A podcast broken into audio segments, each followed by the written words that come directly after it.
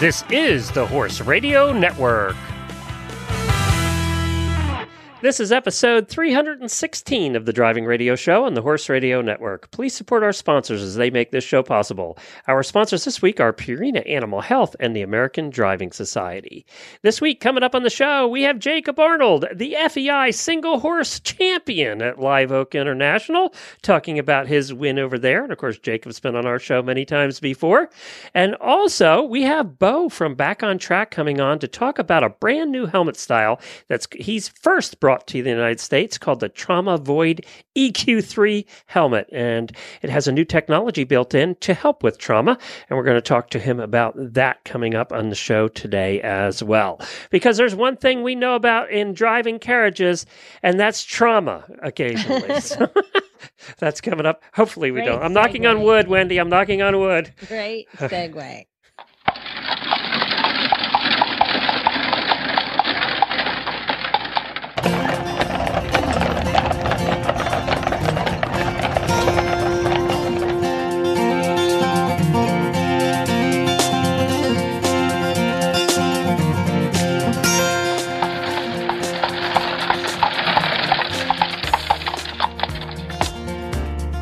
This is Glenda Geek. And I'm Wendy Ying, and you're listening to the Driving Radio Show on the Horse Radio Network.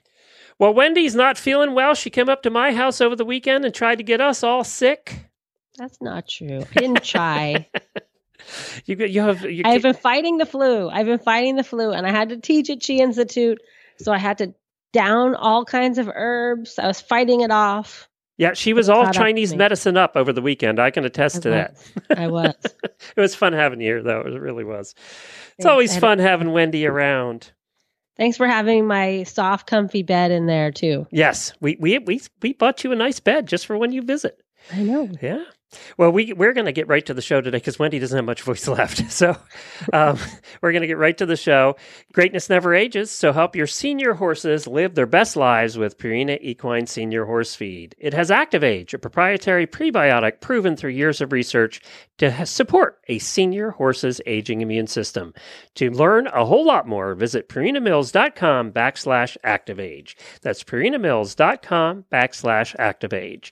Well, longtime listeners will know the name of the next young guy we've had on here. We started probably interviewing him when he was a teenager. That's how long we've been doing this show.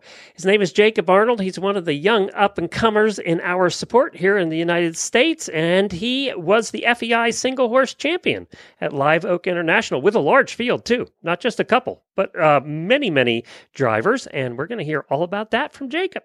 Well, returning to the show, after a little bit of an absence, we have Jacob Arnold, who won the FEI single horse division at Live Oak International. We've followed Jacob through his career, pretty much. We've been on here 6 years, and I think you've been coming on 6 years, Jacob. Hey, Glenn, thanks for having me. Yeah, I think you might just be right. Seems often enough. I think you were like 10 when we had you on the first time, it seems like. And certainly maturity level-wise, there's no doubt about that. I don't know. According to your dad, you haven't matured at all, so I just wanted to throw that out there. So Jacob, you were whose horse were you driving? What was the story at Live Oak? Oh, right. So I was driving Leslie Berndell's horse, Yuminko. His barn name's Travis. Actually, we sort of got into contact end of December, and I had been looking for a single horse to compete, and had not had any luck yet. And we sort of got in contact, and she was nice enough to let me compete her horse for this season. And it's been really great so far. And I'd say it was so incredibly sweet of her and generous. And he's a great horse to work with. He's a fantastic guy. Well, very funny character. Well, you ended up winning in a class, the single horse, the FEI class there had a lot of horses in it. It's probably one of the biggest classes that day. Walk us through it. How dressage? How'd you do there? Dressage wasn't perfect. I think we made a few improvements over from the last competition, and so there wasn't any major mistakes, but there were some things I need to sort out, and I've actually only driven this FEI test at one FEI show. That's the last time I competed a single was in 2014. But I was happy enough with the score, and without anything major happening, I managed to get a 59 point something. And what place were you sitting in then going into to marathon? Fourth, about 2.5 points from first place. And oh, that's not very far. Yeah, that's pretty good. So now let me just say, Wendy, that I saw Jacob with a couple of pretty women in a picture from the party after I keep wanting to call it cross country, after marathon, and he was holding four $1,000 checks. So, and you get those for being the fastest through an obstacle, right? Yes, for the whole FEI division. And so, not too shabby there, buddy. Not too shabby. Yeah, it was all right, actually. It wasn't too bad. I made a couple mistakes. I missed one turn and two other hazards, but I still managed to, those four went well enough. And, it wasn't the best marathon in the world, but, I was happy with it, especially for only our second go around the course. So, and for only having Travis for a few months. So you were flying. And the two people in the picture. The two people in the picture, one was my navigator at the show, Bonnie Fisher. She did a fantastic job on the back, and the other was my girlfriend, Mary Shea, and she, she's helped supported me and drives with me every day, and is always out there to help. And couldn't have done it without those two. So yay! Well, good. And then cones. You didn't go bowling, obviously, or you wouldn't have been in first place. Right. No, I managed to drive double clear there. And I trained a lot on sand footing because for the first time, I was actually on sand for sauce and cones on a sort of a fiber-based footing. And I trained a little bit. I trained cones enough at Grand Oaks, at the Grand Oaks Resort where Steve and I have our horses. And we... So I was sort of somewhat used to that type of footing. And, the course drove quite well. And everybody was happy. Horse did very, very good. And, it was actually a great cones course. I just needed a little time with him to sort of sort him out and figure out what I needed to do. So what was the hardest part about the cones? Was there a certain section that you thought was more difficult than the rest? Yes. 14, 15, 16. That was the tightest combination in all the cones, in the whole cones course. And that was certain. It was just the most technical, where you had to we had to slow down a little bit and use a little bit of your space and be a little more careful. So how was it set up? Did you have to roll back into some of them, or how was 14? Yeah, you came from 14 and 14, and then you had to go over to the right immediately after 14, and then quickly to the left to 15, right at kind of up against the jump, heading straight to the fence.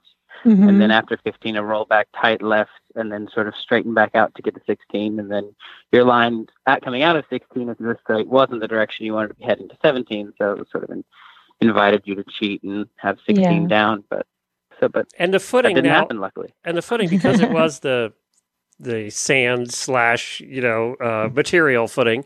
Do you find how is it different than on grass? How do you find it different? Better, worse? Sticky? It kind of depends. In this particular Live Oak, I must say, was they had rolled it a lot and tried to pack it down as hard as they could. So there was very little sliding. The biggest thing with sand or fiber arenas is the cones driving is usually the thing that changes the most, because you get more sliding, more skidding in the cones, and usually kicking an outside cone here or there. But But Live Oak had done a great job. The staff had done such a good job packing that all down that it basically drove just like you were on grass. Oh, okay. Very little sliding at all. And that's just temporary anyway. I think he told us that he's going to be seeding it for next year. Yeah. At least that's what he said. So, we'll sort of see how that all pans out. But either way, fiber's an easy, it's a super easy footing to have and to deal with. So it's certainly nice for the one horses. Way or the other. It'd be great. Yeah. Oh, absolutely. So Jacob, what's it like going from, you did pairs in the past. So was it like now coming down from pairs to the singles again? You like it because it's fast or what do you think about it? Oof, I don't know. It took me a little bit to get back used to it. I had sort of spent so much time with pair driving. I had to really get used to, I sit in the middle with a single. I sit on the right with a pair. Yeah. Obviously, it's a totally different game, and just in general, horse-wise. So it took me a little bit to sort of back out and remember how to drive and compete a single. I couldn't tell you which one I like better. I just like competing, so and driving. So it all sort of works for me. Doesn't really matter what I drive either way. Well, and you ended up driving a really nice horse, so that helped. Oh yeah, and he's a fantastic guy, and it works out great, and between the support of Leslie Brindle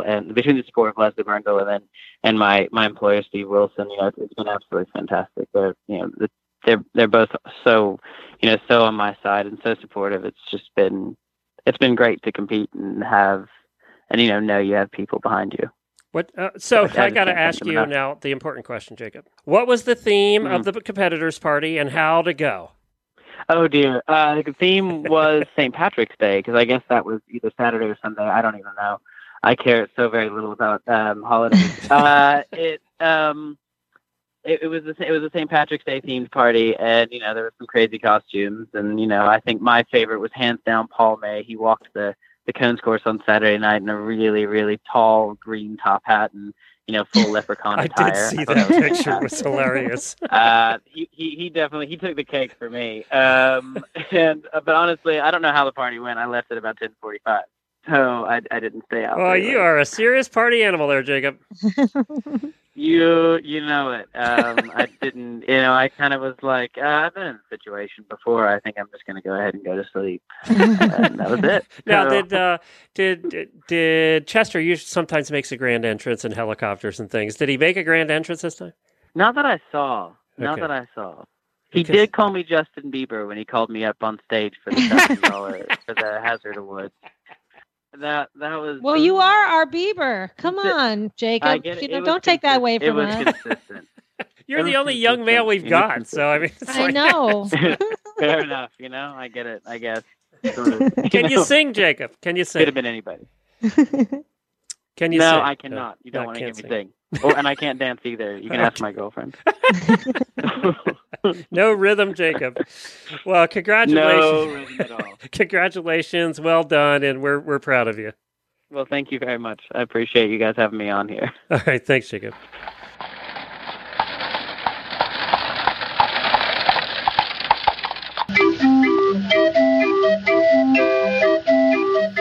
Wendy and I would like to remind you how important a membership to the American Driving Society is.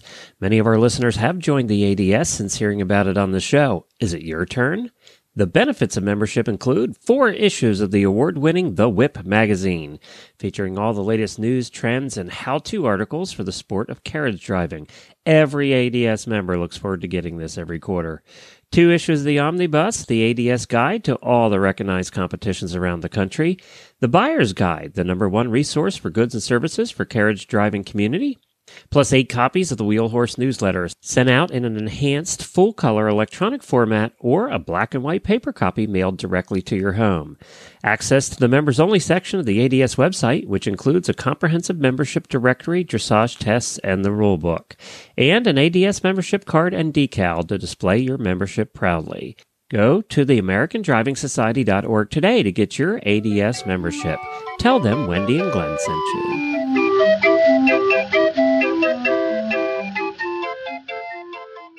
Our next guests are somebody that we've dealt with for a long time. We've represented their products here at the Horse Radio Network for years and years and years.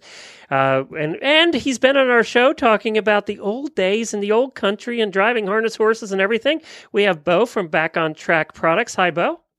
Hi. Thanks for having us here. And Dr. Wendy sells your products through her practice down there in Sarasota, and also on the human side because her significant other is a human chiropractor and loves the Back on Track products.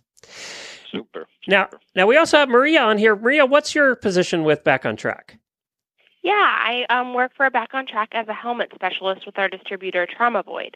Very good, and that's why you're here. Perfect transition, Maria. That's why you guys are here, because there's this brand new product that I saw at ADA a couple months ago that Bo showed us called Traumavoid, which hopefully is bringing a whole new level of safety to helmets here in the United States. So, Bo, kind of tell us what it is and why you brought it over.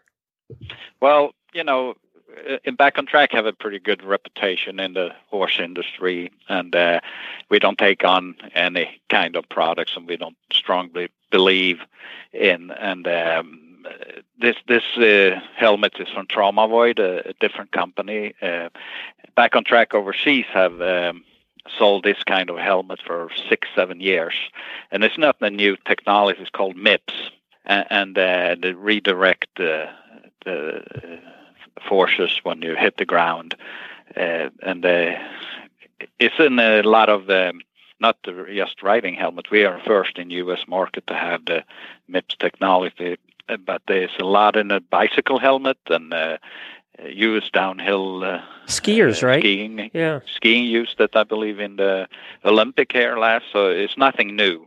It's just new for U.S. market over here. And well, Maria, it's kind of hard to explain on the radio here, but kind of explain what makes this helmet on the inside, what it actually does. Yeah, so the MIPS is Multi-Directional Impact Protection System is a helmet integrated with a low-friction layer designed to reduce rotational motion transferred to the brain from angled impacts to the head. The layer then creates a way for the rotational force to be absorbed and redirected rather than transmitted to the brain during the impact. So instead of, it just being one fall, it's redirecting that motion to decrease head trauma, concussions, things like that. And the way it does that, from what I saw, was it has this kind of movable liner on the inside. Yeah. So, and it moves in all different directions. It's kind of neat, the technology. I don't know how to describe it, but it moves in all different directions separate from the helmet. So when you hit the ground, it's going to move to absorb the impact of your brain hitting your skull, which is what happens. I mean, your brain, even though your helmet absorbs some of the impact, your brain still goes smack against the side of your skull. What this is designed to do is absorb some of that and slow the brain down so it doesn't hit as hard, right? Did I get that right? Yeah, correct. Yeah, yeah. Wow. Great. I should sell these. Yeah. But this is one of the reasons that even people with helmets, we have one of our hosts, Emily, who's a show jumper, and she's had multiple concussions. I mean, really bad falls where she cracks the helmet in half. And one of the ones, I think it was like the second one she had, she did hit at an angle, and that's what happened. They think that that's why she had so much brain concussion. She was out for months because the brain hit the side so hard, even though she was wearing a helmet, that I think this kind of helmet would help absorb some of that force. I can say that we Back on Track overseas had a mom coming in and thanked them for selling this kind of helmet in the equestrian world. For her daughter had a real nasty fall, and the doctor at the hospital in Sweden said if without this kind of helmet, most likely wouldn't be walking and talking today, which is a hearsay from the mother, of course, but she. Oh, that's actually a pretty good source, Bo. Yeah. Yeah, but it's not like you can't get hurt you can get hurt in any kind of helmet or protection. It's not that, but it's just a new technology for the riding industry, but it's old technology for everywhere else. That begs the question: why? Why are we just seeing it over here now? Yeah, no. I mean, we maybe should or. I opened up the company Traumavoid, and we have been so busy with Back on Track, so I didn't feel I had room for more. But, they have such a good review overseas, and I figure, if you can help one person to not get hurt, it would be worth it to open up another company and work a couple of more hours. But why haven't the other helmet companies done it, is my question. It's approved, right? Fashion. It has all the approvals. It's fashion, Glenn. We don't like to wear big helmets. This isn't big, though. No, I know, but that's the thing. With this technology, you don't need a big helmet to have a lot of protection. That's what I like about it. Yeah. It doesn't. It looks like a normal helmet. Absolutely, and we got a lot of good. We've been to a couple shows and showed them a lot of good comments. It's actually very good looking helmets, and we maybe don't have so much bling and blang on them. A lot of other company, but this priced at $249, which I think is the other thing. Yeah, that's a great price. Yeah, the head is actually the most important thing. Without that, you kind of up the creek. But this.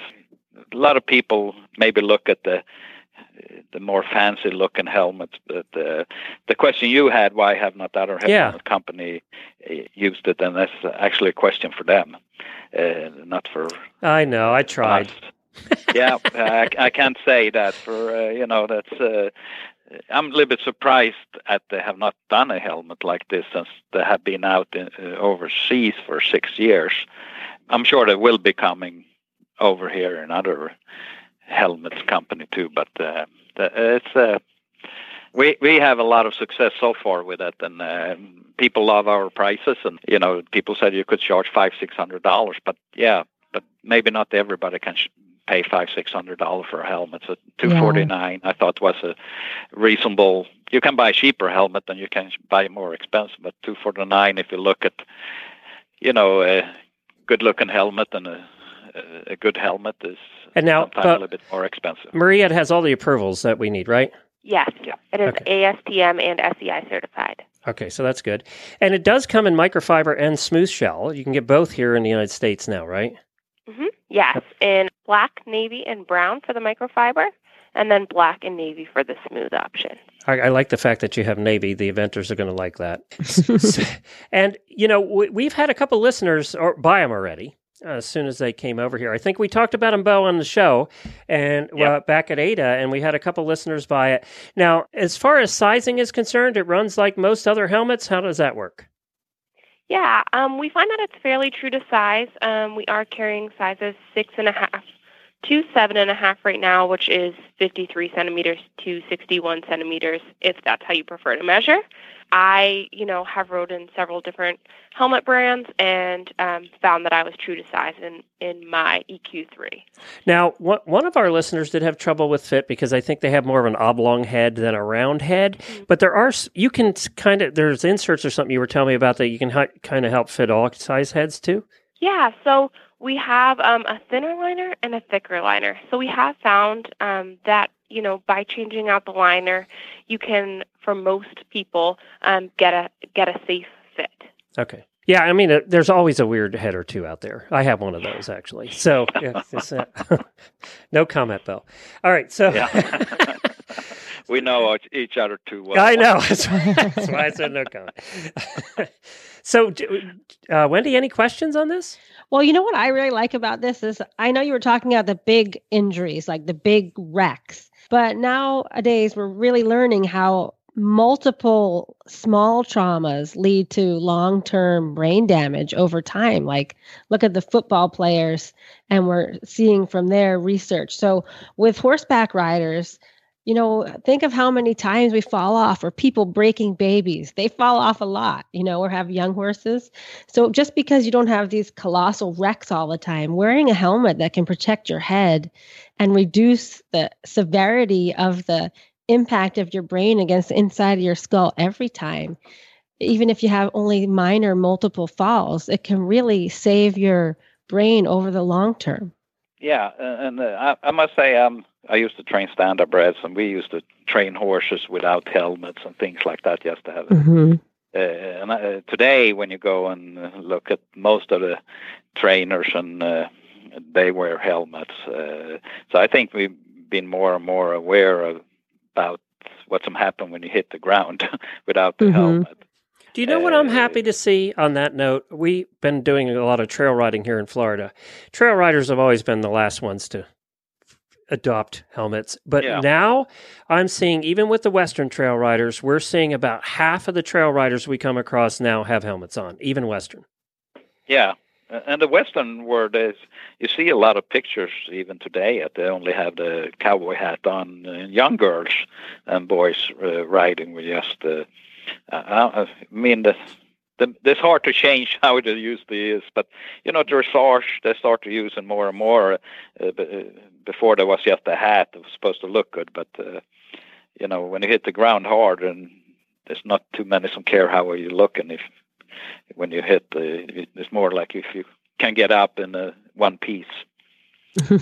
Very good. So, well, I think everybody should go at least check it out. Is it at stores right now, or can you only get it on backontrackproducts.com? Where do they find it? Maria, you have all that info. Yeah, so you can purchase it directly through Back on Track, as well as in 18 states we have stores carrying it right now. Okay. That list is fast-growing. And where can they find that in stores? Yeah, we recommend visiting the Traumavoid website or reaching out to us directly. We have a dealer locator that we'd be more than happy to share with you so that you can find one nearby. What's the Traumavoid website? It is just www.traumavoid.com. All right, pretty simple, traumavoid.com, although I was trying to type trauma and spelled it wrong. So then I had to redo that. But again, that's my head problem. Probably been hit too many times. You said it. Yeah, I know. I just saved you from it, Bill. Yeah. Well, thank you guys, and thank you for continuing to look after the health and well-being of riders in America. Thank you, and good talking to you guys. Yeah, thanks for having me. Well, Wendy, where can people find you? They can find me at drwendying.com. I have a blog and a little store and all kinds of information about traditional Chinese veterinary medicine. And of course, you can find the Horse Radio Network at horseradionetwork.com, all 17 of our shows. I encourage you, if you haven't had a chance yet, I know a lot of you come to Florida in the wintertime with your horses and your carriages. If you haven't had a chance to listen to Finding Florida, the Finding Florida podcast, please do. You can find it on our website and also on our app. You can find it on our app. Just search for Finding Florida on the Horse Radio Network phone app, and you'll find it there. Jemmy and I travel around Florida doing adventures. It's nothing to do with horses usually, but we do have a lot of fun, and a lot of listeners have been tuning in and enjoying it. It's, Wendy, would you say it's completely different than any other travel show you've heard? Yeah. It's one of my favorite new podcasts. I love it. We don't just interview people from home. We actually go and do some wild stuff.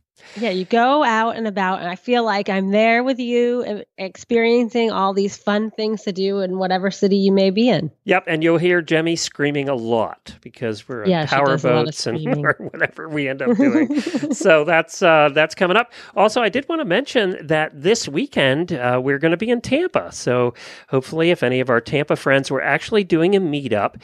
Our challenge this week in Tampa is going to be that we're walking the Riverwalk from one end to the other, which is about 2.5 miles, and our challenge is we have to do 10 different things on the Riverwalk. Well, one of those things is we're stopping at the Pavilion, which is a bar kind of place.